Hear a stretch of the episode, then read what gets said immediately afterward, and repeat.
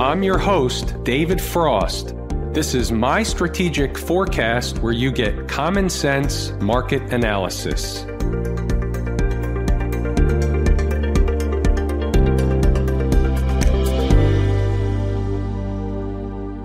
Hey traders, even in a market that appears quiet, there's always something going on. As a matter of fact, I have two or three, maybe even four things tonight I believe to be of uber importance. We're going to go through the whole ball of wax. We're looking at a daily chart of the SPY or Spider, which is the proxy for the S&P 500. And while we're on the topic, let's talk about today's close. I think today's close has more importance than most anybody realizes. Before I tell you what that is, let me first take a pause and thank everybody for participating, making comments underneath the video each and every night. Please continue to do so. I love the interaction. I love the banter back and forth. In addition, hit the thumbs up button on the video and share the video with anybody that you think can benefit from this information. Okay, so let's get back to the spider. So I talked about today's close. Why is it important to me? It may or may not turn out to be important, but the way I'm looking at it, and based on something we talked about last night, I think it's extremely important. So check it out. Today, the spider closes at 279.20. Okay, fine. Why is that important? Well, remember what I said last night? I talked about the fact that the market was staying above the closing high, the recent closing high. So even though we came down a couple of days ago, and then we also tried to come down yesterday, and the market still closed above the recent closing high. Might not sound like much, might not mean anything to many people. However, it was meaningful to me. And look at this case in point. Where did the market close today? Still yet again above that closing high. So that close is 279.14. That's the number we talked about last night. Yesterday, the market closes at 279.32. They had an opportunity to close it below if they wanted to. And look what happened today. The close today is 279.20. Look how deep we went today. They rallied it back, but that's not even the story. The story is on the one minute chart. Look what happened in the last minute of the day. Look where price was. They had it up there. They dipped it below. They were five minutes earlier, were significantly below that level. They rallied the market back, in my opinion. This is just an opinion, right? This isn't something you're going to find in textbooks and in the CMT exam and all that stuff. That certified market technician for all you home gamers out there. You're not going to find this kind of stuff in there. I'm looking at stuff and I'm looking for things that nobody's looking for and frankly, I don't want them to find it. But to look at this one minute chart and see that they had to rally up just a few pennies to close above that price tag, that's what I believe happened. I think it's important. Remember the term recapture? We use that term many times in the past. Recapture is when a market looks like it's doing one thing and then all of a sudden it recaptures a support or recaptures a resistance point that it had broken above or below previously in the recent past. Well, in a very micro scale, that's kind of what happened here. We were down earlier in the day. They recovered. The market recovered. And at the end of the day, I think it's important on where they close that to the penny. They had an opportunity to close below the other day's high or the other day's closing price, and they chose not to. I find that to be significant.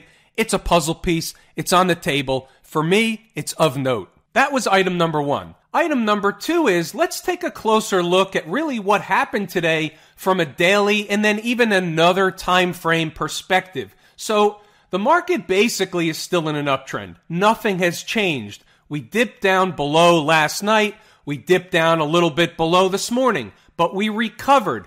That's the market's way of telling us it hasn't reached final destination yet. It may have, but at least from where I sit, the light volume, the fact that the market is kind of still like a rising tide lift all boats. They have opportunity to sell the market and it keeps its buoyancy. It's like pushing down a ball filled with air into the water. It wants to pop back up. Every time the market drops down a little bit, the buy the dip crowd shows up and it pops back up. that tells me that they haven't found final destination yet. Now we went into resistance. We talked about this ahead of time. 278, 279, all the way up to 281. Somewhere in there, long before we got there, was going to be resistance for all the reasons we talked about a dozen times. It was resistance. Doesn't mean the market has to collapse from there. Resistance doesn't mean bear market. Resistance means the market is going somewhere, it stops because there's resistance, and then there's another decision to be made. Do we go sideways for a while? Do we try and build up some energy to get through that resistance? Do we gap above that resistance? Or is it really, really strong resistance, rejects the market, and does turn into a real correction or worse? All those things are possible. Resistance doesn't necessarily mean one or the other at any particular point in time. Resistance means what the market wants it to mean based on its time and its price. Our job is to read. Our job is to interpret. Our job is not to anticipate, which is also a guess. Sound familiar? I keep saying that because I think it's uber, there goes that word again, important. So net net, Still in an uptrend, nothing wrong with the market, still bullish. Has anything changed? No. There's always a lot of discussion about volume, so I thought I would address volume today. There seems to always be certain traders out there that want to comment, leading people to believe because there's light volume, that means trouble for the market. And it couldn't be farther from the truth. Traders that have taken my course at Lazy E Mini Trader understand a little bit more about volume, but I'll summarize it like this. The volume is light, it's less and significantly less than the average daily volume. Average daily volume on my chart is based on the average of the last 90 days of trading activity, and the average daily volume here is 106 million shares on the Spider. Today we traded just under 56 million shares about half the volume, give or take. That's light volume. Same thing yesterday, similar the day before, similar the day before that, and so on. But does light volume mean the market's going to collapse? No, it doesn't. The volume does pick up when the market declines. It certainly does. But if you go back in time and look the last time the market was rising, when people didn't believe that it was going to continue to rise, right? So we have the low that was made last July, and it went all the way up into, let's see, the top was made September 20th. Now, all in here, the same discussions were ensuing. The market was going to top, just a pullback, we went higher. Same routine that we're experiencing now, and it was on light volume. Same amount of volume 55, 60, 70 million shares. Has anything changed? No. Will the market decline eventually? Of course it will. I'm trying to give you the things that are important to make money from immediately or in the near term. Certain things may be important to the macro picture, the big picture. That doesn't necessarily mean it's actionable information today. I'm trying to give you an idea of what is and is not actionable information. And in terms of volume, it's a little bit more of a two way street. Volume certainly plays a role intraday for a variety of reasons. Volume plays a role for me when I analyze the daily charts. Volume plays a role when the market's rising, and volume plays a role when the market's declining. But how we each individually interpret the volume is what makes the difference, just like any other part of technical analysis. And I'll leave you with this thought on the volume conversation go back and don't even take my word on it. Go back and do the homework. Double check what I'm about to say.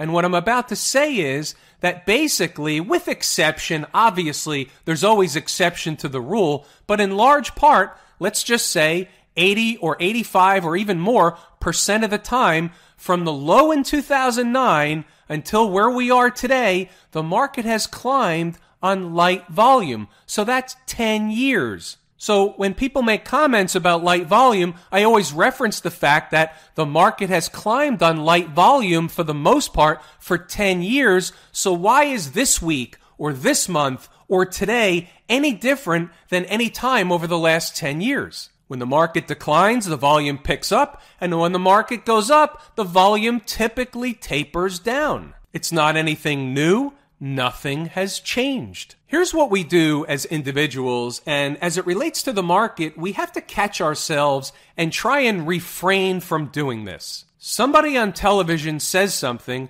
or somebody sends us a link to something, or we find something online and we read it, it says something like relating to the volume conversation, and it links it to why it means the market is going to do X. And we actually believe the information. Because somebody said it on TV or because we heard it on the internet, we believe it. And the reality is, is you have to double check every piece of information when your money's involved. That's how I got to where I am. I don't believe anything or anybody until I double and triple check it myself. Now, the last piece of information that I think is important and relevant, and it's not new information, it's something that I've kind of had my eye on, but as we get closer, it becomes more and more important, I think. So, if you just think about it, I talked about 10 years. The market's basically, with a few minor corrections along the way, has gone up for 10 years. We're coming up on the 10 year anniversary of the March 2009 bottom.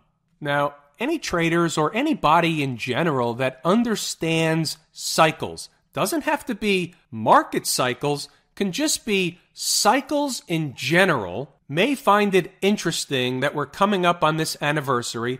The market seems to be relentlessly rising, even when it has every opportunity to fall. It seems that there's something magnetic either pulling the market up or at least holding it up or pushing it from falling either way. And now I bring into the equation a 10 year anniversary. We'll see what kind of importance, if at all, that has because it's coming up shortly. By the way, before we leave this chart, let me just make mention of the other side, right? The other side is what happens if we wake up to a gap down or the market starts to fall and it doesn't have a recovery like we saw today? What's the scenario? How do we know things are really getting ugly? Intraday, it'll likely be apparent before this. However, we'll use today's low as the bogey. Hourly closes and a daily close below today's low, and the party's over on the upside for a while, I'm afraid.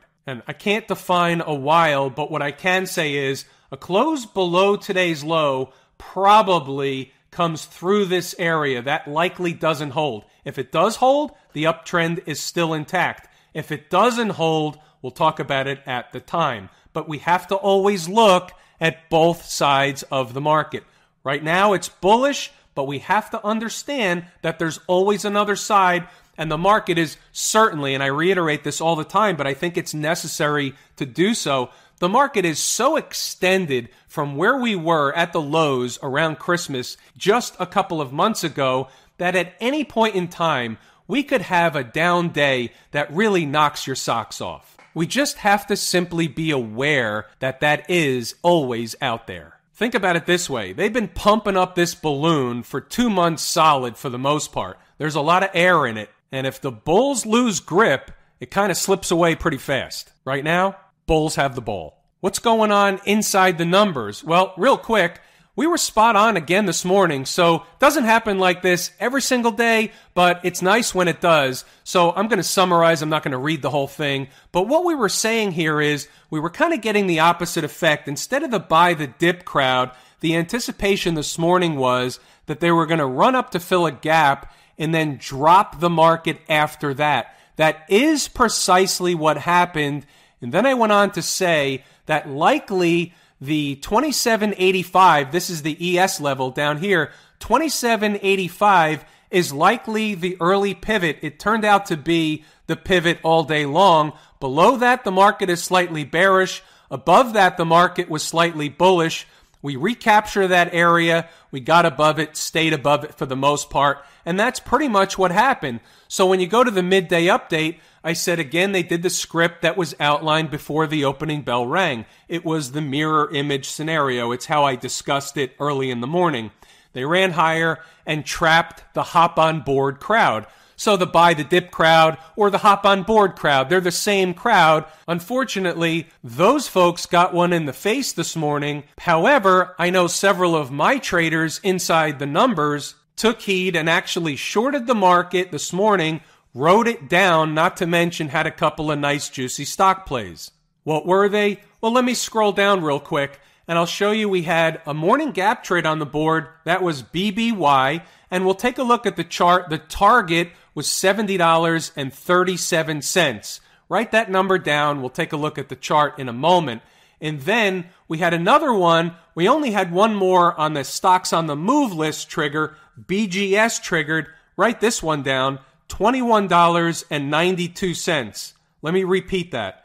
$21.92. And then we have the important numbers, and you can see the ES numbers, the SPY numbers, and the crude oil numbers. You can write them down, go to your chart, and see if that would be helpful knowing these numbers. Those of you that take the time to actually take a look will agree it would be helpful knowing these numbers. Here's the morning gap trade. So you can see here that Best Buy closed yesterday $60.24. The stock is screaming higher out of the gate this morning. This is a five minute chart. Second five minute candle of the day. Stock makes a high $70.40. Three pennies above the entry price. Minute later, stock's down at a low 67.99. Well, it wasn't exactly a minute, but you get the point. And then the stock basically traded around that level the majority of the day. If I just pan out to a 10 minute chart, you'll see what happened. You can see the stock pulled away from that level. That was a rejection, went back to that level, tried to get through it and couldn't, and then was rejected again. That goes to show you the importance of these price levels. This is something that's taught in the lazy gap trader course. Precisely any trader that's taken the course had that number $70.37. There are no secrets. How's BGS doing? $21.92. What was the low? $21.92. The stock took off to the upside, finished at the high of the day for the most part, $24.27. Nailed the low to the penny. Yesterday's close, 24.66. Getting absolutely smoked at the open, we nailed the low to the penny. Stocks on the move. We're not messing around over here, we mean business. How about the IWM, my favorite market leading indicator? Any clues over in the IWM camp? Not really. It looks very similar to the spider. Again, it's one of those scenarios where the majority of the time, all the markets are going to, for the most part, trade together. Not every single day and not to the same magnitude, but here we go. Here's the IWM up a little bit today. The spider was up a little bit today. The IWM was up a little bit more than the spider. Not a lot, so it's a small puzzle piece. It's on the table. Transports. We talked about this one. We talked about the transportation department last night. We talked about the fact that was this going to be a rounded top? Was this going to be a canary in the coal mine?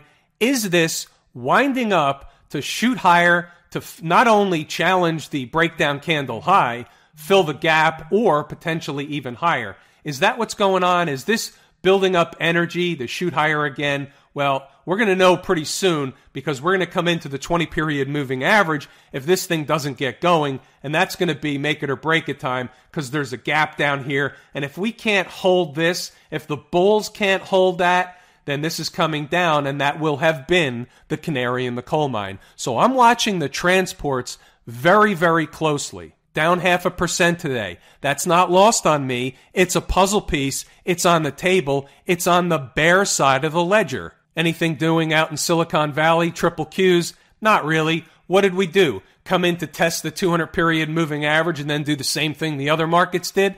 Yeah, pretty much. That's bullish, by the way. Look at where this market is. Is anything bearish screaming to you on this chart? No. This is what a bullish chart looks like. May not be up every day, but that's what a bullish chart looks like. And keep in mind, I'm talking about the recent trend to the right of the black line. I'm not talking about looking at it on the bigger picture. I'm talking about the current trend. That's where a lot of traders get disconnected from what I'm saying sometimes. They want to take the $21 trillion in debt and all the other issues we have as an economy, as a country, and all that stuff, the big stuff, the wall of worry stuff, and they want to tell me that's the reason the market's going down next week.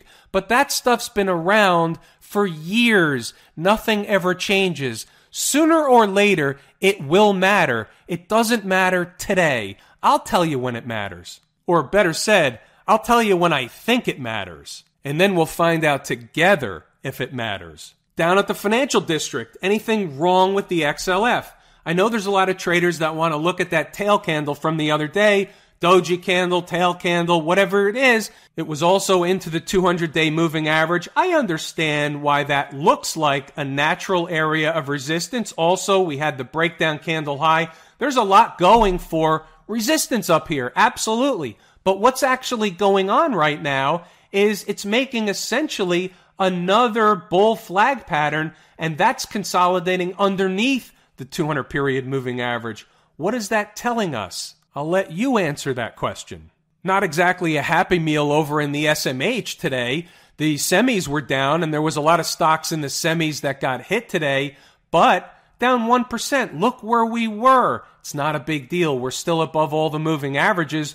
All we did was come down to test the last breakout area or close to it, and it rallied off its lows. Didn't finish on the highs, but still had a nice recovery. That's not bullish, that's bearish behavior. Don't mix up bullish behavior with what's going to happen tomorrow morning. Those two things are different. I'm just telling you, looking at the activity had another opportunity, every opportunity to send this down a lot farther today. They chose the other direction. There's something magnetic pulling this market. Final destination, in my opinion, hasn't been met yet. How about over in gold? We haven't looked at this in depth in a long time. I just kind of flash over it each and every night, and I apologize for those of you that actually like to follow the charts. Basically, the bottom line in gold right now is if if gold comes down a little bit farther, I'm looking at around the 13, 15, maybe 13, 12 to 10 area. If gold finds support in that zone, doesn't go down much farther, doesn't close hourly below that area, I'm like the long side. Closing hourly below that area, and that goes off the table. So if we come down a little bit more, I would like to see the activity around 1310 to 1315. We're also getting into that category of time is more important than price. So what I'll say is, and traders that have taken the lazy e-mini trader course know exactly what I'm referring to, is that time is more important than price. And if we see similar to that price that I just mentioned in that ballpark within the next day or two, that would be very, very important and interesting. Crude oil, another bullish chart. Look what's happening here. We had that drop a couple of days ago, and now we're right back up to that $57 area, pounding on the 100 period moving average. What this chart is telling you is that crude oil wants to bust through the 100 period moving average. That's why it came back to visit it. I don't think it came back to test it again. Already tested it a couple of times. It's enough. It came back to bust through it. And where's the next stop? Well, really 59, but really 60 is my better stop. And I mean stop on the way up. So 59 will be some resistance, and it's not 0 to 59, right? It's not where we are today to 59, nothing in between. There's certainly resistance in between. My inside the numbers folks will have those every single day, but my point is the better resistance is 60, but I think there will be resistance at 59. So both will likely be intraday trades. And with that, I'm going to give it a wrap.